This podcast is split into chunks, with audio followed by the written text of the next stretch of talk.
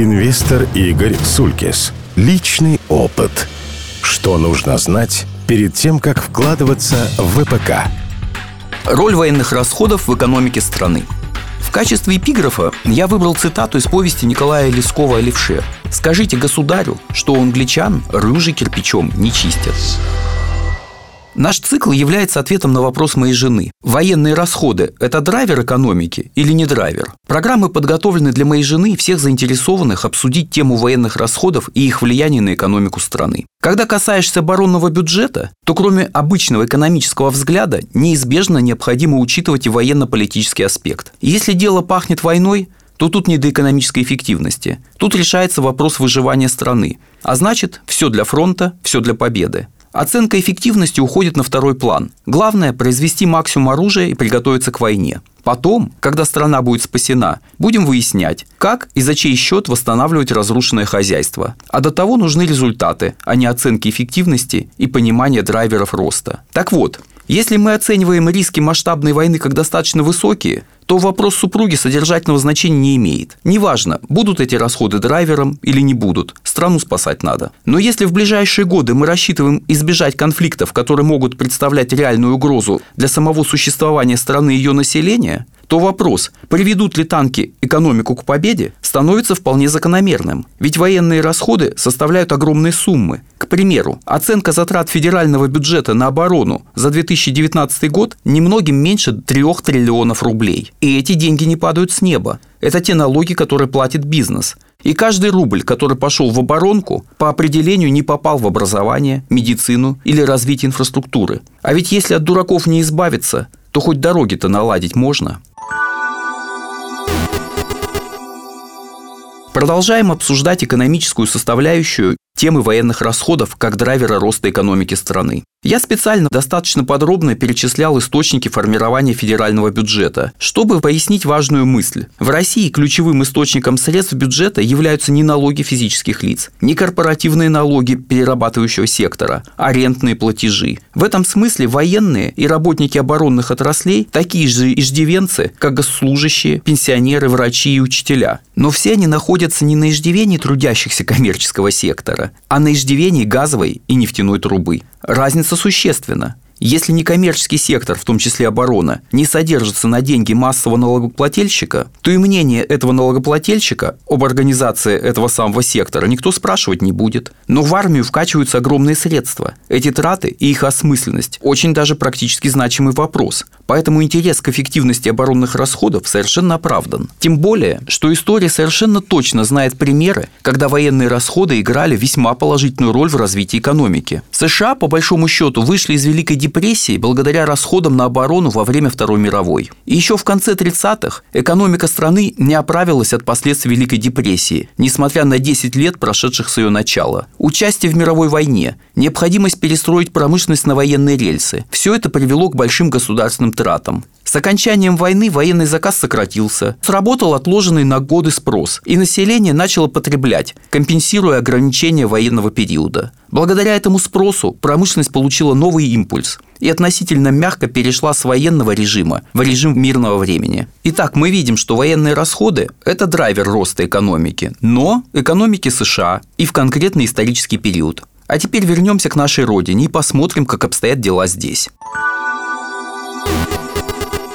Продолжая отвечать на вопрос любознательной жены относительно эффективности военных расходов. Да, военные расходы – это драйвер роста экономики, но экономики США и в конкретный исторический период. А теперь вернемся к нашей родине и посмотрим, как обстоят дела здесь. Являются ли военные расходы драйвером экономического роста в современной России? Я полагаю, что опасности большой войны нет, но это мое частное мнение. На оборонный бюджет смотрим как на чисто экономическую тему. Деньги тратятся на довольствие военнослужащих, поддержание в рабочем состоянии и эксплуатацию боевой техники, закупку вооружения, создание новых видов вооружения. Статей, безусловно, гораздо больше, но думаю, что большая часть затрат так или иначе относится к перечисленному.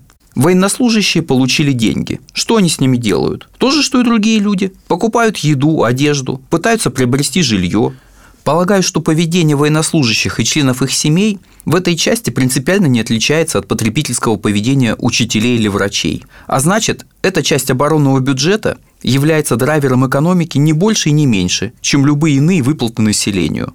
И здесь все определяется тем, чья продукция присутствует в потребительской корзине. Если военные и учителя потребляют китайский ширпотреб, едят голландские или турецкие тепличные овощи, норвежскую рыбу, то такие затраты не могут быть существенным драйвером роста национальной экономики. Эксплуатация боевой техники в конечном счете приводит к получению денег рабочими оборонных предприятий. В принципе, полезно. Что они сделают с этими деньгами? Мы обсуждали несколько раньше. Повторяться не будем. Сосредоточимся на закупке вооружений. Это способ накормить Уралвагонзавод и аналогичные предприятия. Безусловно, полезно. А чем иначе занять людей? Работа на ВПК гораздо более социально одобряемое действие, нежели существование безработного, получающего пособие. ВПК, наверное, в наших условиях можно рассматривать как аналог общественных работ в США времен Великой депрессии, упоминавшейся уже неоднократно. Можно ли этих людей задействовать альтернативно, с большей пользой? Не знаю. Как минимум есть повод поразмышлять. Важно учесть, что работа в оборонном комплексе требует относительно высокого уровня образования и профессионального мастерства. Для этих специалистов переход в дворники или разнорабочие не выглядит развитием карьеры. Также надо отметить немаловажный фактор, что производство вооружений для своей армии, массовая их эксплуатация позволяет продавать эту продукцию на экспорт. Никто не любит покупать то, что не использует в своей стране сам производитель. Слишком велики риски. Экспорт вооружений и комплектация – это полезно. В конце концов, не на одном же сырье сидеть. А пока зафиксируем, что все эти траты не отличаются принципиально по своим экономическим последствиям от расходов на любую иную социальную сферу. Конечно, у разных сфер разное предназначение. И здравоохранение, и образование по сути своей выглядят более полезно, по крайней мере в мирное время. Но вот драйвером экономики они являются не больше и не меньше, чем военные расходы. Справедливости ради я должен отметить еще один немаловажный момент. Я не рассматриваю никакие неэффективности и воровство при реализации оборонного заказа и в организации текущей службы наших военных. Логика такова. Если при нулевых потерях эти затраты не могут быть драйвером роста экономики, то с их учетом тем более. А крадут ли у нас 5% или 70%, пусть разбираются профильные специалисты. И снова о деталях. Статья оборонных расходов, связанная с созданием новых вооружений. Важно и полезно. Может быть полезно. В этом деле задействованы длинные цепочки создания стоимости. От заводов к конструкторским бюро и НИИ, от них к академической науке и вузам, и так вплоть до общеобразовательных школ. Для разработки новых видов вооружений нужны современные специалисты, оборудование, культура производства и исследований. Вроде эта часть бюджета должна и может быть драйвером роста. Она формирует волну спроса. Один рубль затрат, к примеру, в сырьевом секторе дает стране меньше пользы такого же рубля затрат в оборонке. Но и здесь не все так просто. Я полагаю, что реальный КПД всей этой махины гораздо меньше теоретического максимума. А главное, что сегодня разработки ведутся не просто на базе старого советского задела, а советскими же инженерами и проектировщиками. И нет массовой смены. Нет ни опытных 40-летних, ни талантливых 20-летних. Когда-то работать в оборонке было весьма престижно и выгодно. Высокие зарплаты, спецснабжение, общественное положение. В момент общественного слома начались неплатежи, очень существенное снижение жизненного уровня, потеря социального статуса кузнеца счета Родины. Молодняк искал альтернативы и нашел их. Сейчас и с престижем опять стало лучше, и люди подтянулись, но провал остался – более того, он носит принципиальный характер. У людей появились разнообразные альтернативы. Талантливый инженер или математик может быть отлично востребован не только в оборонке, но и в нефтегазовом секторе, телекоме, банке. Он может в конце концов уехать запускать свой стартап в Кремниевой долине. Нет больше железного занавеса и нет никаких существенных конкурентных преимуществ в оборонке. А это значит, что с большой вероятностью завтра и послезавтра мы просто не сможем, допускаю, что на самом деле уже давно не можем, выпускать современное оружие. А тогда и про драйвер говорить будет нечего.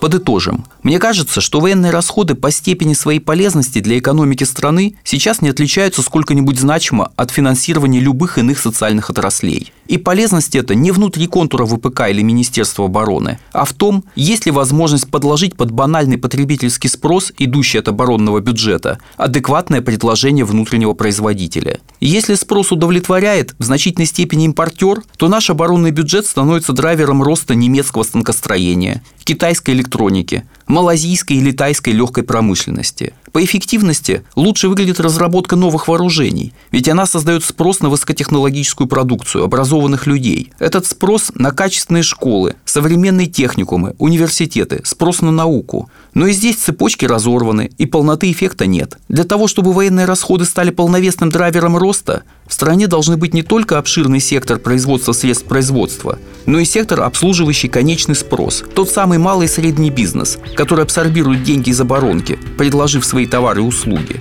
Смею предположить, у нас сейчас нет ни того, ни другого.